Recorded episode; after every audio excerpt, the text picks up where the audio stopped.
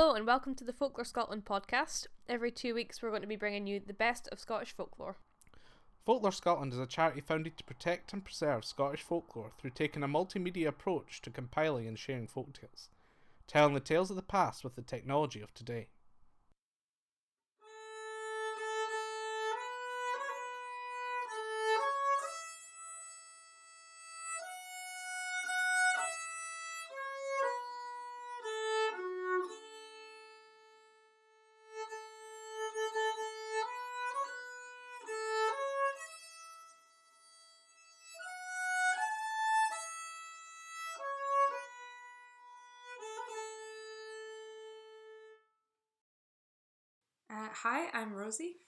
Hi, I'm Kathy. and we're going to be looking at the Cailleach today, um, particularly the story of, well, how she features in the story of Angus and Breed, which is kind of, it's kind of like the creation, it's a mix of a creation myth for Scotland and the changing seasons myth. Sometimes changing seasons with creation tacked on, but we'll get into it. Essentially, we're just going to look at uh, a base canon that we've written up from several different sources, and then we're going to highlight the areas where they tend to diverge and just ramble on a little bit about how that could have happened and what that might mean for the way you can analyze myths and what they represent to us culturally. Yeah, so we're going to be looking at um, the story of Angus and Breed, or Bride, or Bridget, or Bridget. We mostly call her Breed, sometimes we call her Bride. It's fun. They are all, to confirm, the same person as far as we know. One woman. anyway, we hope you enjoy.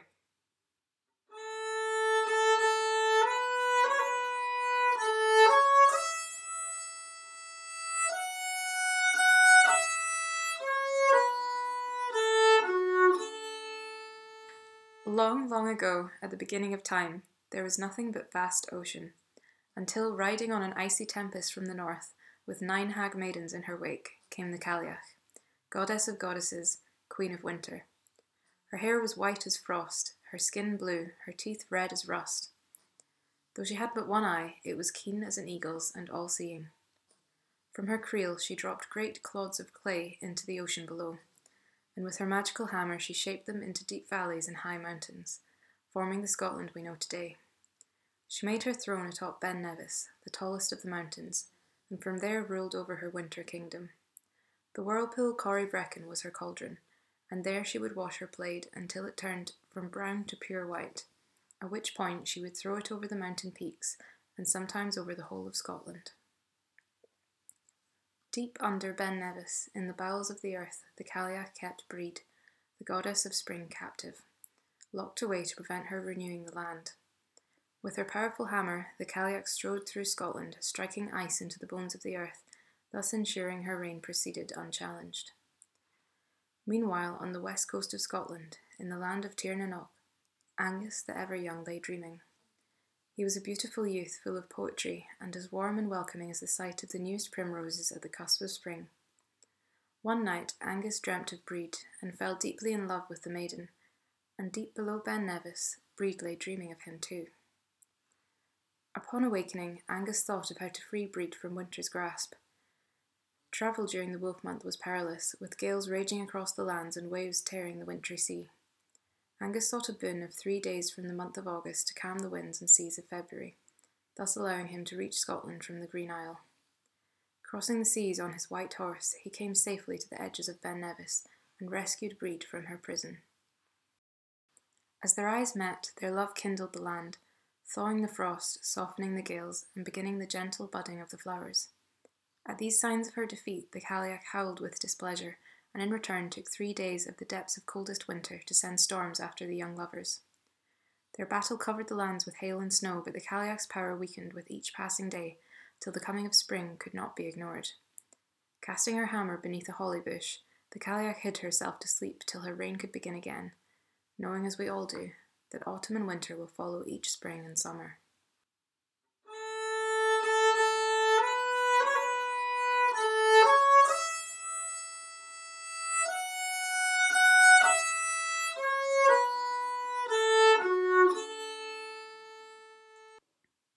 Wow, yeah, so that's um, a really interesting story. I hadn't ever heard anything about the Cailleach before doing all the research for this podcast, obviously. Uh, but I'm just wondering, since obviously you're Scottish, did you actually grow up hearing this as a child? I did not. Like, I was, when I first started researching it, when I was at uni, it sounded familiar, but it wasn't something I really knew about at all. And as far as I know, it's fairly common in the Highlands for people to have heard of the Cailleach. Um, I'm not sure about um, this current generation, but certainly the older generation um, would have grown up on stories of it, as far as I know from anecdotal evidence. Um, but in the lowlands, very uncommon. Um, it's much more, I think in the lowlands, you get a lot more Anglo Saxon influence as opposed to Celtic, and you get a lot more sort of gobliny hag figures instead of the kind of goddess part. Hmm. So, shall we dive into the story? Let's. So, how we're thinking of doing this is basically talking through the story and just highlighting areas that the same characters diverge in the different versions of this myth that we've read over this research and just kind of compare and contrast them a little bit. See if they just throw up something interesting. So, the first variation that I found is right at the very beginning. Um, in one version of this story, it starts off by telling us that the world is entirely made of ocean, except there's this giant millstone, which is so heavy it can only be turned by nine giant women. And they turn the giant millstone, and out comes clay. And one of these nine giant women is the Cailleach. She gathers the clay, and then she goes off, and it proceeds in a similar fashion to the story that we told. Which is just. Who are they? it's a pretty unique kind of creation myth as well, bearing in mind ones that at least I am vaguely familiar with. It tends to be the concept of a battle between light and dark, generally, and primordial chaos that forms a landmass somehow. I love that in this Scottish Celtic version, it's just we're already beginning with a watery planet, and we do already have nine giant women. We're not going to bother explaining further back than this. They're just. You just there. have to accept it from here. similar as the story we told, we get to the bit where she comes to Scotland and she's throwing clay and she just just makes Scotland as the goddess of winter, which is interesting. Mm. I feel like it definitely supports the suggestion that a lot of other people have made that really she's a leftover from earlier, more pagan religions, for example, and that as a, a a figure responsible for the creation of the land, she's been here for a very long time, and we've lost a lot of the traditional stories, but we've kept that one because it's almost so ingrained Mm. into the history of of the society in a cultural sense. Yeah.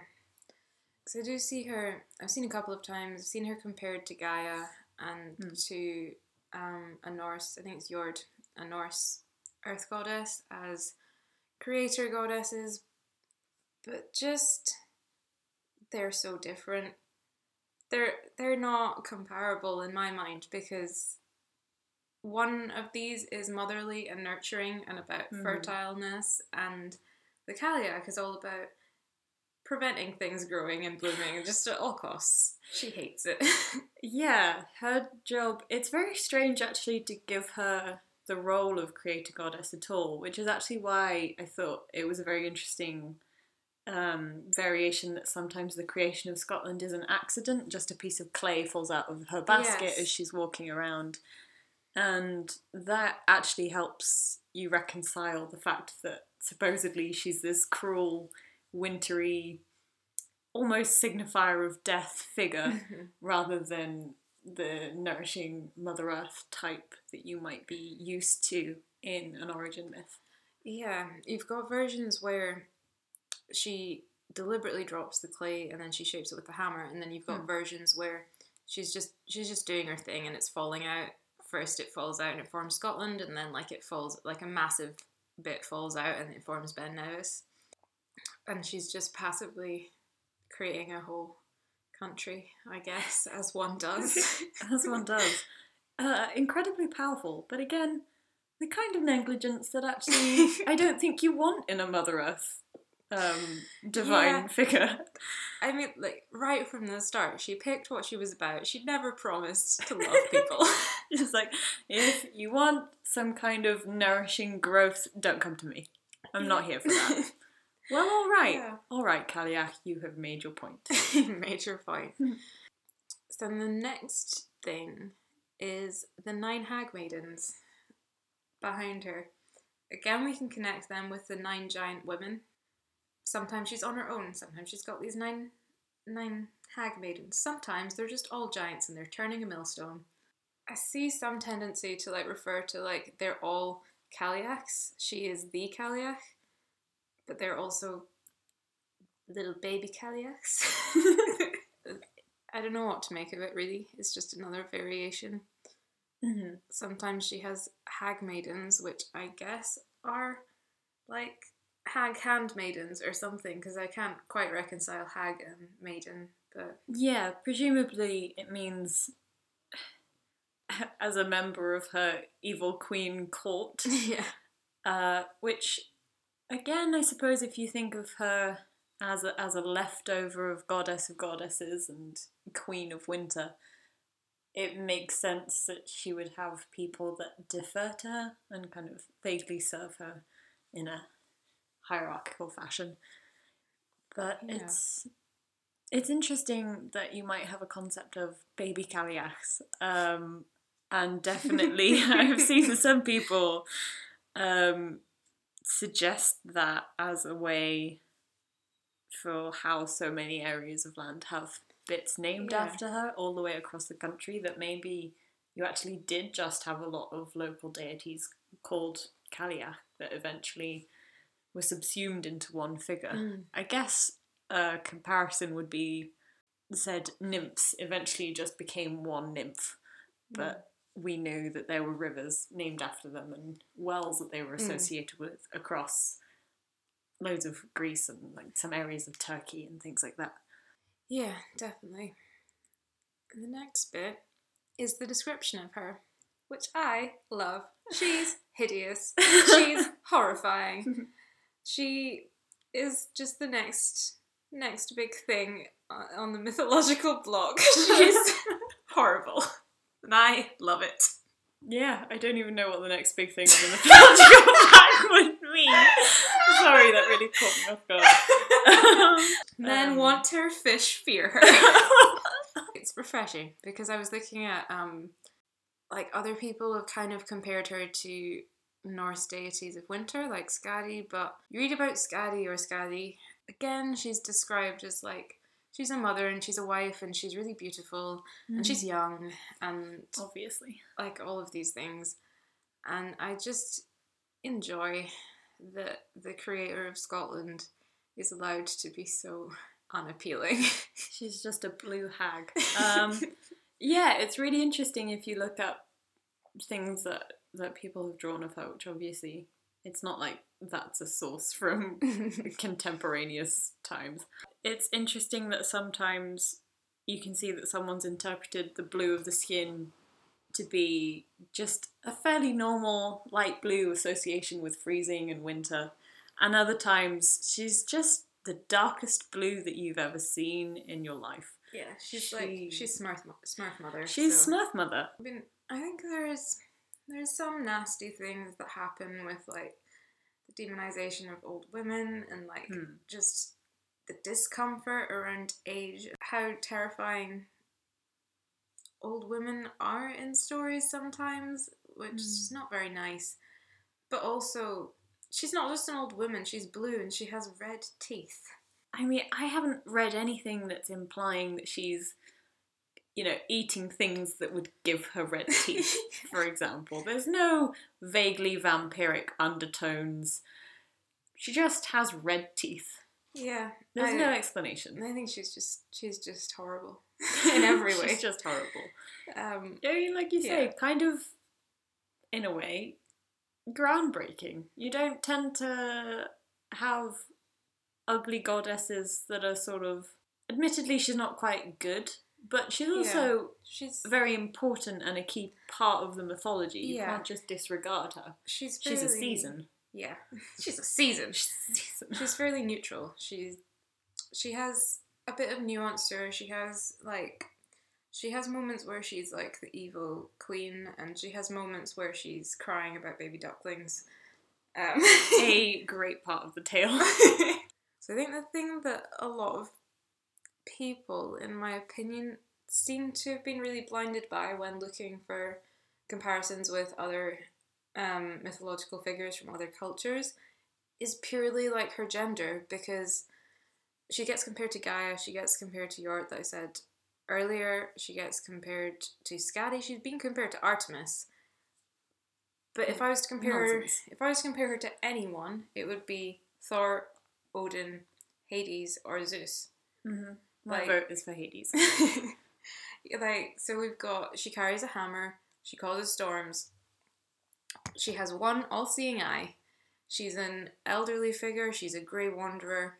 Mm. she is a matriarch.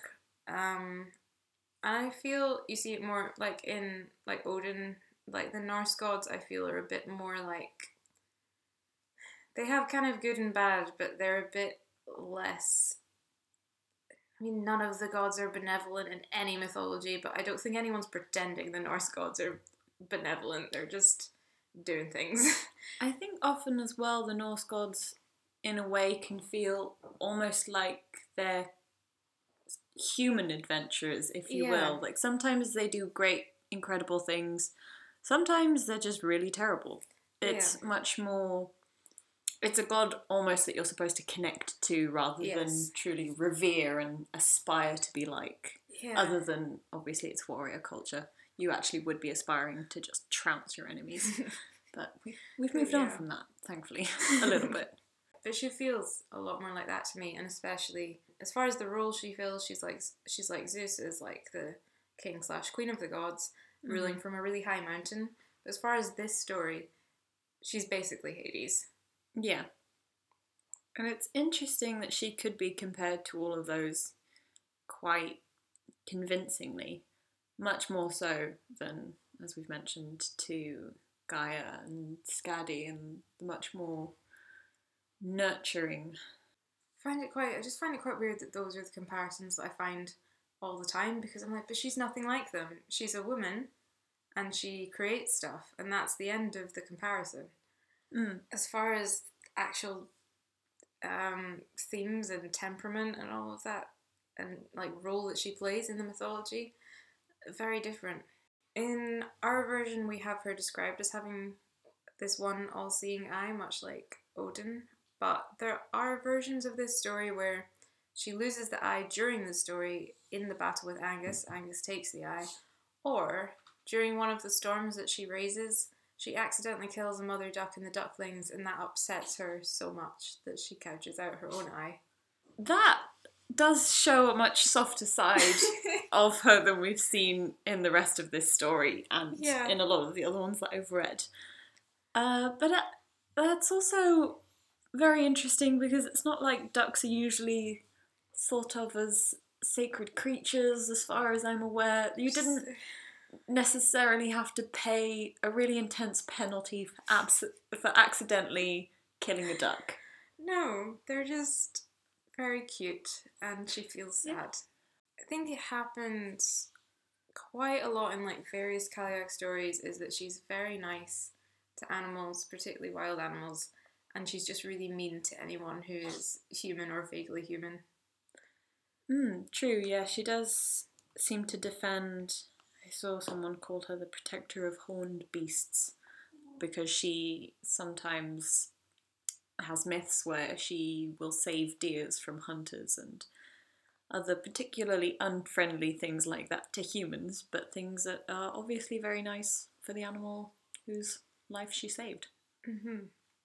Well, so actually, then, segueing on from that, The reason that we have in the story is just Cailleach keeps breed because of a very traditional winter versus spring rivalry.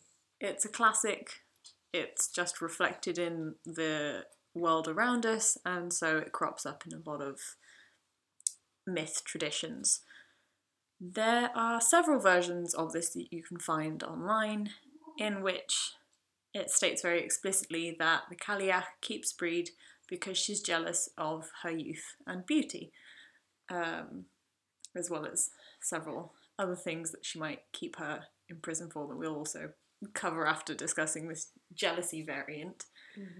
But that to me feels a little bit out of place to say it just so explicitly in a seasonal myth because you Mm. obviously have the implication that spring with all of the flowers and the green renewing of the earth and that is more beautiful but by having it be two women and especially an old hag and the personification of youth and beauty I just find it very hard to get away from the misogynistic undertones, to be honest. I'm not really Yeah. comfortable with that being the explanation that we put forward as the most obvious and the easiest when I think a seasonal rivalry rivalry is just good enough. It Yeah. explains it fine. like the seasonal rivalry it's already there and you already have an age versus youth dynamic going on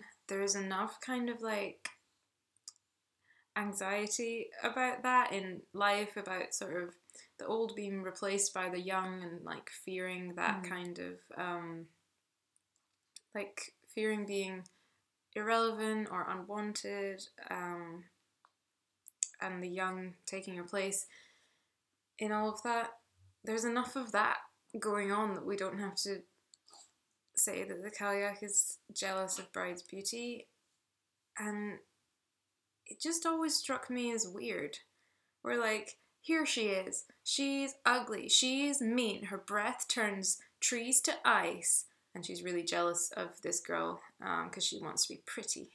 Yeah, it seems like it's entirely disregarding the fact that she's very powerful. She may or may not be queen of the goddesses, and I think you can fairly believably say that she's not really lacking Mm. anything that she might desire. You Yeah. don't, at least from the, the myths that I've read, I don't think you get the sense that she thinks her life would be better if she was beautiful. Yeah, it's just in most of the mythology that you find about her, it's not her defining characteristic that she is wanting to be pretty. Hmm. Um, she just usually seems to embody her general haggishness, and there's there's like some bits that we'll get into later with like wells of youth, but um, it's more just it's all like the it all just feels irrelevant. It's just things that she does. Like there's no defining characteristic of her that is searching out youth and mourning her lost beauty because as far as I can tell she's always been a hag. Yeah, the implication is definitely she's actually just always had blue skin and white hair and red teeth, and possibly always only had one eye. So I think that's fine. So that kind of leads us into the issue of the washing of the plate, which um so in our version we said that the Cailleach washes her plate in Corryvreckan and it's part of bringing on the winter. And that's a very common story, and it's thought that like Corryvreckan means cauldron of the Plaid, which makes an aspect, like a really common aspect in a lot of the other versions, interesting, which is that the Cailleach is the Cailleach while she has Breed imprisoned, gives her a burn plate and tells her to wash it until it's white, and Breed is labouring over it and she can't get it to be white. And then this guy, Father Winter, who? Who? He just appears and he like magics it white for her and he gives her some snowdrops and tells her to like give it to the Cailleach and that freaks the Cailleach out because it means that spring is coming. So yeah, we just wanted to talk about the contrast, where we thought that had come from. Yeah, so at least what it reads like to me is that a lot of the the jealousy of bride's beauty and then giving her almost Cinderella like treatment. So in these myths it tends to also say that the Cailleach is just incredibly mean to to Breed and just criticizes her all of the time and makes her incredibly sad and gives her this impossible task, which is actually quite a common thread in a lot of mm. myths that the hero or heroine has to do something entirely impossible and then another benevolent supernatural figure comes along Yeah. and helps them. It's slightly Rumpelstiltskinish with Hmm. Father Winter popping up and being like, "Take this to her. I fixed your problem." Which also, as a concept, I don't think we really have a Father Winter in England. Um, Yeah. Or Scotland, obviously. In Scotland, that's fulfilled by the Cailleach. Yeah, when I was researching it, the sort of um, most common results were it's a Russian thing to have a Father Winter or an Old Man Winter. Um, other people were like, it's Santa Claus. wow. so it's just it's just a really weird thing to be there because the Cailleach does the winter thing. She does everything about winter, and I don't know why he's there. Yeah, it doesn't make any sense from a storytelling perspective to have two characters who are doing the same thing in opposition to each other Yeah. when you already very easily have breed slash spring versus Cailleach slash winter. You don't need to throw in another winter figure. Yeah, He just like- adds nothing to the story. yeah, he's another winter figure who, for some reason, wants to help Spring. Yeah, I, I, think mean, probably because we're doing some kind of evil woman and benevolent grandfather type thing happening, but It does seem like it, but as we've as we've really kind of driven home, doesn't make a lot of sense for winter to be opposing the continuation of winter. yeah. Um, sounds unwise. Sounds like he's decided him and the Cailleach are enemies for absolutely no reason, and not one that he's willing to share. Yeah. So I would kind of I would be more tempted to say like the washing of the plate in Corryvreckan by the Cailleach herself would be the more the older story, especially considering it's thought that's where the name comes from and it's like a sort of explanational story of why that whirlpool is there. It's because she's stirring it to wash her plate and it's where snow comes from, kind of thing.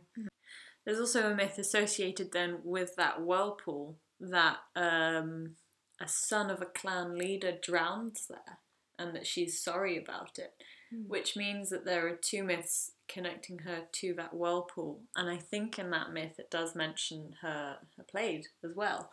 Yeah. It just feels like there's there's more threads hanging off that hook than this strange Cinderella esque Father Winter retelling. Yeah, so I would just, I would want to say that the plaid in this story, well, not this story, in this in that version, um, making Breed wash the plate, I would feel that is more likely inspired by the stories of the Cailleach washing her plate. So then, Angus Og. The man, the myth, the legend. so there's there's a lot going on with him.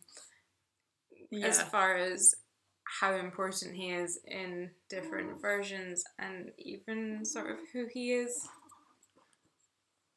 Just at all. It was actually shockingly hard to write up this small bit of the myth and decide exactly which version of Angus we were going to try and have as our base canon, I guess, to be comparing the other versions from.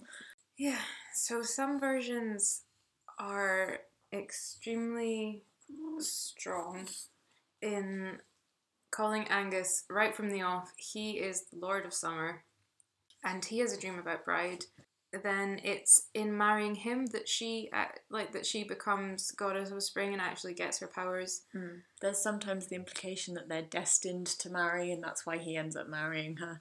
Yeah. But it's always that he is the powerful one and the, the Lord, the Prince, the Divine, and she receives that upon marrying him. It never comes from her in versions where he's emphasized that I've read. Yeah. So then, often in like in the in the story of Bride and Angus or Breed and Angus, um, he's usually referred to Angus the ever as Angus the ever young or Angus the young, um, Angus Og, which suggests he is. Sorry, we have a cat. Is feeling left out of this Who's podcast. feeling left out. She wants to contribute her thoughts about Angus. So when you like try to look up Angus Og on his own, what you find is that he's the Celtic god of love in Irish mythology. And that's kind of all there is on him. And then he's associated with summer and poetry and love and nice things and primroses. And the Irish story that I found about him was just about he was just lying in bed yearning for a woman and he was like so sick with love that he nearly died. It's an inspirational myth. I am now Team Angus. so there's versions where he's the driving force, he's the summer god, he just marries bride and like it's sort of like the want to marry bride almost is just what drives summer to defeat winter. And then you've got versions where it's bride is the princess of summer, like or the goddess of summer. That's why the Cailleach imprisoned her. Angus is just a lovey-dovey guy who has a dream about her, and they dream about each other, and they're in love. And in marrying her, he becomes king of summer. Like it's the other way around, and it's more her battle than it is his. And he's just there. I feel like giving him the power of the summer is. I feel like it very much lessens Breed's importance, um, which is kind Yeah. of probably the intent. But it also just makes it feel like a very formulaic Yeah. tale instead. There's an innocent young maiden who's kidnapped by an evil old maiden, and our dashing, wonderful prince comes along and saves her and kills the evil woman, and him and the beautiful woman get married, Yeah. and all is right with the world again. I mean, okay, but the Grimm fairy tales has that about a thousand times. I Yeah. think older myths tend to be a lot more nuanced and complicated than that. Yeah. And especially Breed in general, Saint Bridget, Bridget Mhm. is a hugely popular figure, and Angus Og is kind of you'll have heard of him if you've like heard about other folklore mythology things. But a lot of people have heard about Saint Bridget, especially in Ireland. And then she's very like like embedded in the language as well. Like, um, I was reading that high places are named after her. Like the words for like hills, like Bray, comes from breed. Like her name is everywhere, in the same way the Cailleach's name is everywhere. Angus, apart from sort of the county which we live in, but yeah, I have no idea if those two are connected. But I mean, Angus is a very popular name anyway. Yeah, which I suppose it being such a popular name could also help explain why it's less visible in a way. Yeah. It's easier to be replaced or ignored or lost, whatever, because it's less precious. Yeah. But it's like you say, if Breed Bride Bridget, she, if she's such an important figure from fairly old mythology, then I think it makes a lot more sense since versions exist where she and the Cailleach are each other's primary antagonists anyway. That retelling to me makes a lot more sense than ones where Breed is almost irrelevant when we have Yeah. a lot more backing her up as a figure of importance to this mythological culture than Angus. Yeah. I do feel like Angus is sort of the point where the Irish and Scottish lines get blurred a lot in this myth. Mm. You know, Angus like comes from Tir na nOg and he comes from the west, and it's possible that since it's kind of a common name, it was possible. Like I was thinking, it's possible that there might have originally been an Angus in this story who was just an Angus, and then people heard about Angus Og from Ireland, and they were like, "Oh, same Angus, same guy. It's Mhm. fine. They're sort of similar." Um, Yeah, it'll do. because it's possible the two um, got conflated.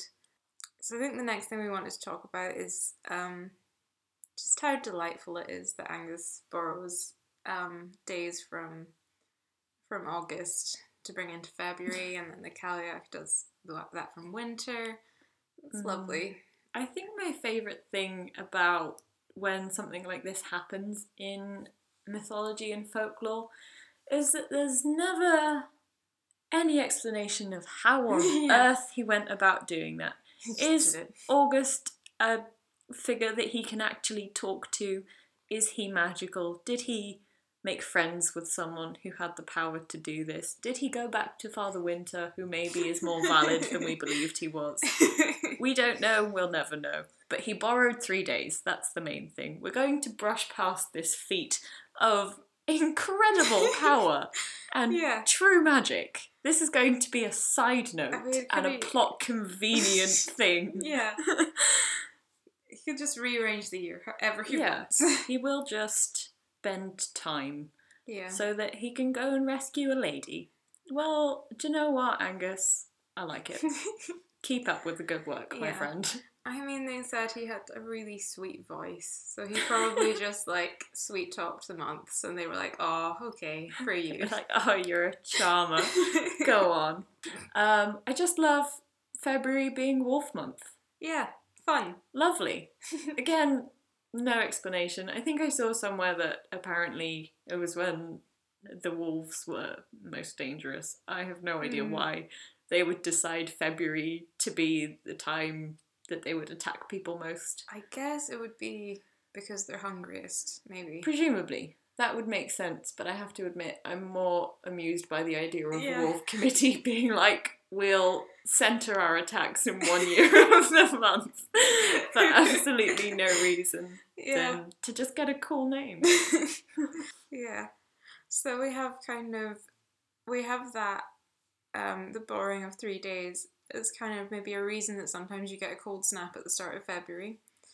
Um, or a warm snap and then it goes cold again. Um, and then we have a bit which I think you have researched. Yeah, so that is actually referenced in some traditions that is related to this concept. That's talking about how if the 1st of February is a grey and wintry day, then the winter will be shorter that year because the idea is that the Cailleach is sleeping. Like maybe these are some of the days that Angus I don't know, didn't borrow that year. There's no explanation of the mechanics of this. I'm, I'm doing my best here. Um, but if that day is bright and warm and shockingly seems like it comes from August, then that means the Cailleach can be out gathering firewood and these three days are going to end and there's going to be another second mini winter because she's she's prepared. She's able to keep herself warm and freeze the rest of us. And from the perspective that myths are a kind of way to explain the world around us and have that interesting power to ancient societies and cultures that would help them interact with the world around them. It's very interesting. It's a fun way of explaining how you can have such mild days. Um, but like I mentioned, there's really no explanation of the mechanic or the history or exactly the link. So Mm. it's just a, a fun tradition that people apparently had. So we have um their love melting frost, which is nice. A lovely mental image. Adore it. Um, so in some versions we have the fairy queen, unnamed, uh, marrying Bride and Angus, which cool. Okay, okay, okay. Um, she very much just steps out from behind a bush, I think, literally, and marries them and then leaves again. Yeah. Um, and it's kind of it's a weird thing because if we've got a cross crossover into Irish mythology, a lot like a lot of the figures from Irish mythology are they belong to the Tuatha De Danann, which are the fairy folk basically. Um, and they live on Tir na nOg, which is the land of youth, with like Avalon, it's where the fairies live. So we kind of have Angus, who's sort of meant to be one of these people. He's literally come from Tir na nOg. Mm. And then we have this random fairy queen who seems like she is not connected to the Cailleach. She's not connected to Bride or Breed. So it's like the Cailleach and Breed, oh, but they're different. They're not. Fairies are separate from them. They're not all part of one spiritual group of like Mm. people. Like Yeah. she's just there. And then in some versions, after she marries them, she like essentially gives Breed like all of her powers. She gives Breed the powers of spring and the cornucopia and that kind of thing. Again, weird. Who is this woman? Why isn't she the Cailleach's mortal enemy? I How does she decide that Breed is worthy of these powers? Is she just going out and giving this to whoever she met first on that day? Was that her plan?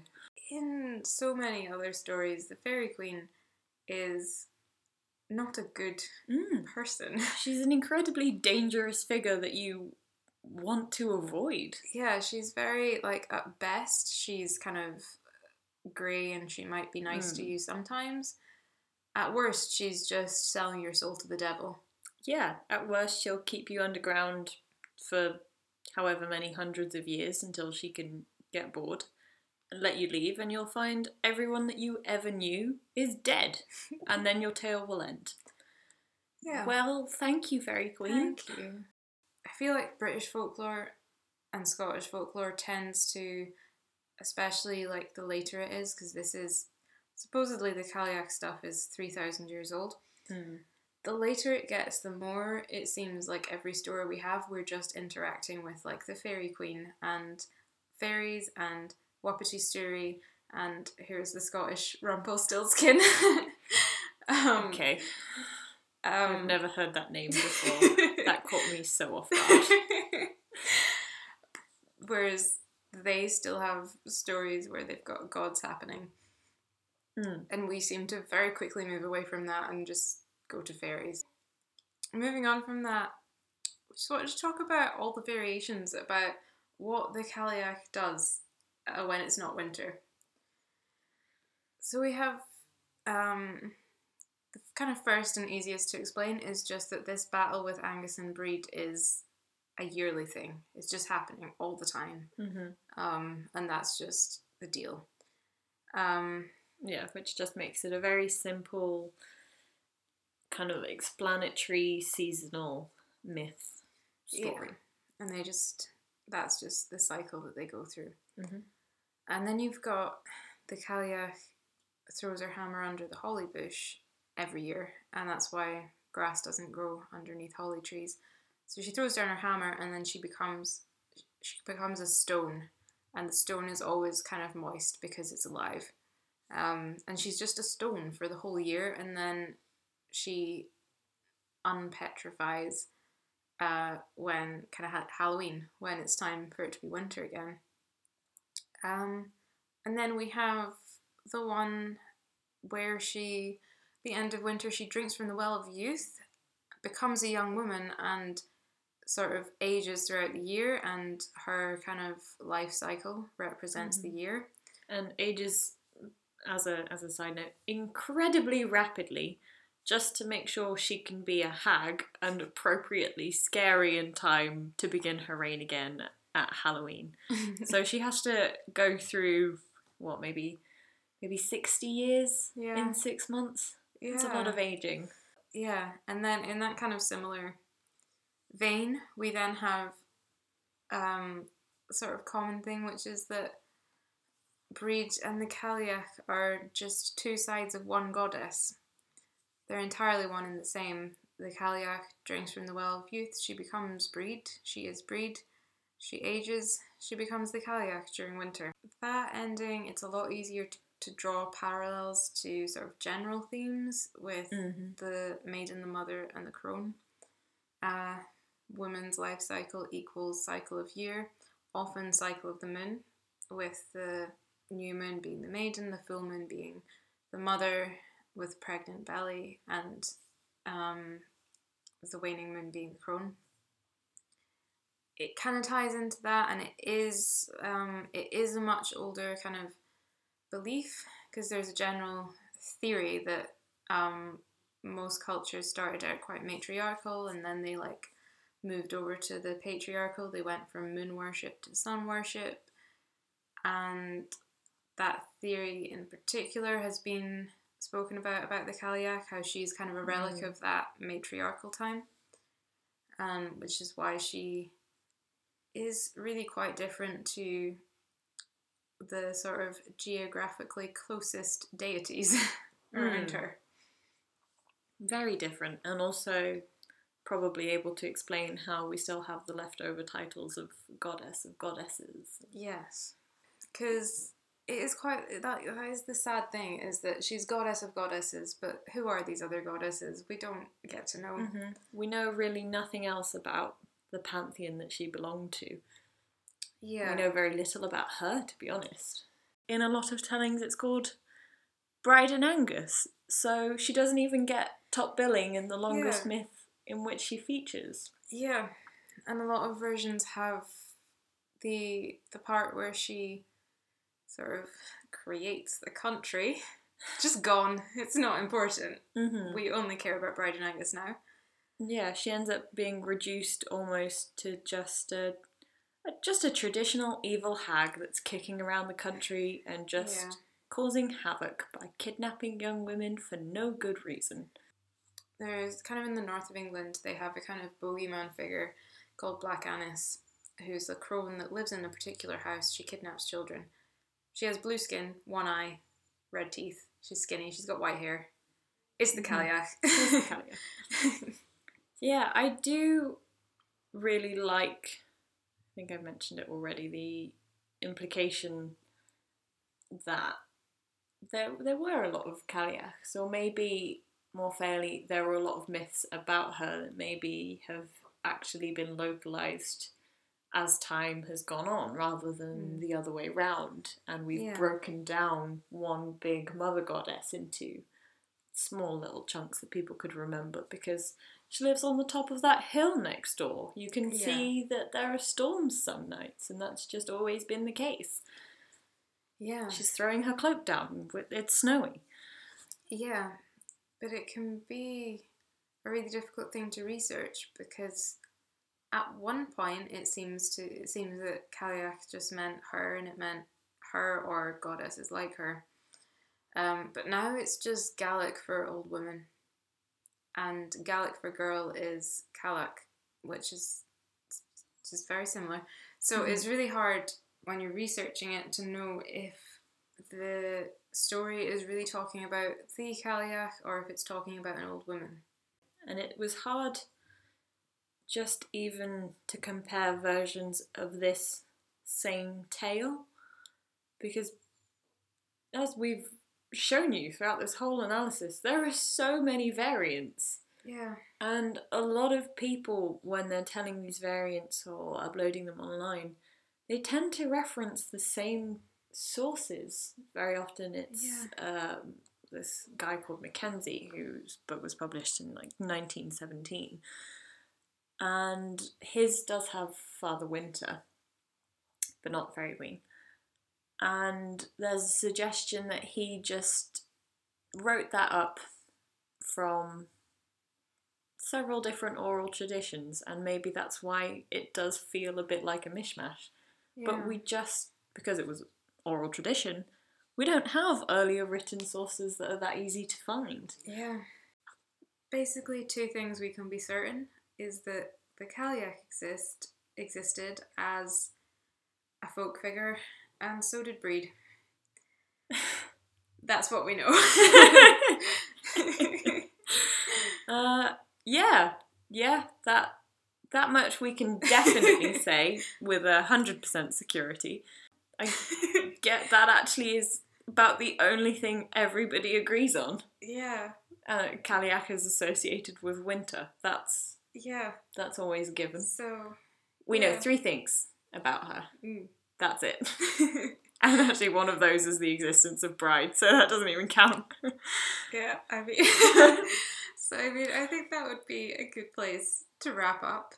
We've told you what we know, and that's that the Cailleach is a folk figure. She's a folk figure. We personally are in favour. We're in favour. She's a very interesting woman. We have no choice but to worship our Winter Queen. I don't say that out of fear.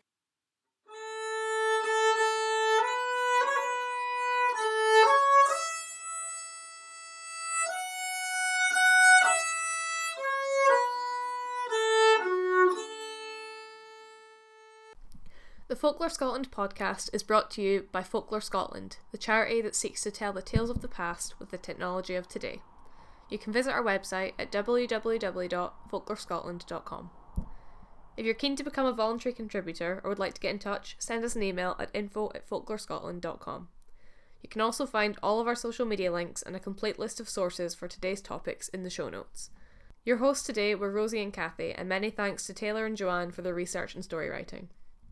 Many thanks also to Rosie for recording this week's music and Linley Barba for providing artwork. You can find Linley's website in the show notes as well. Stay safe, and we'll see you next time.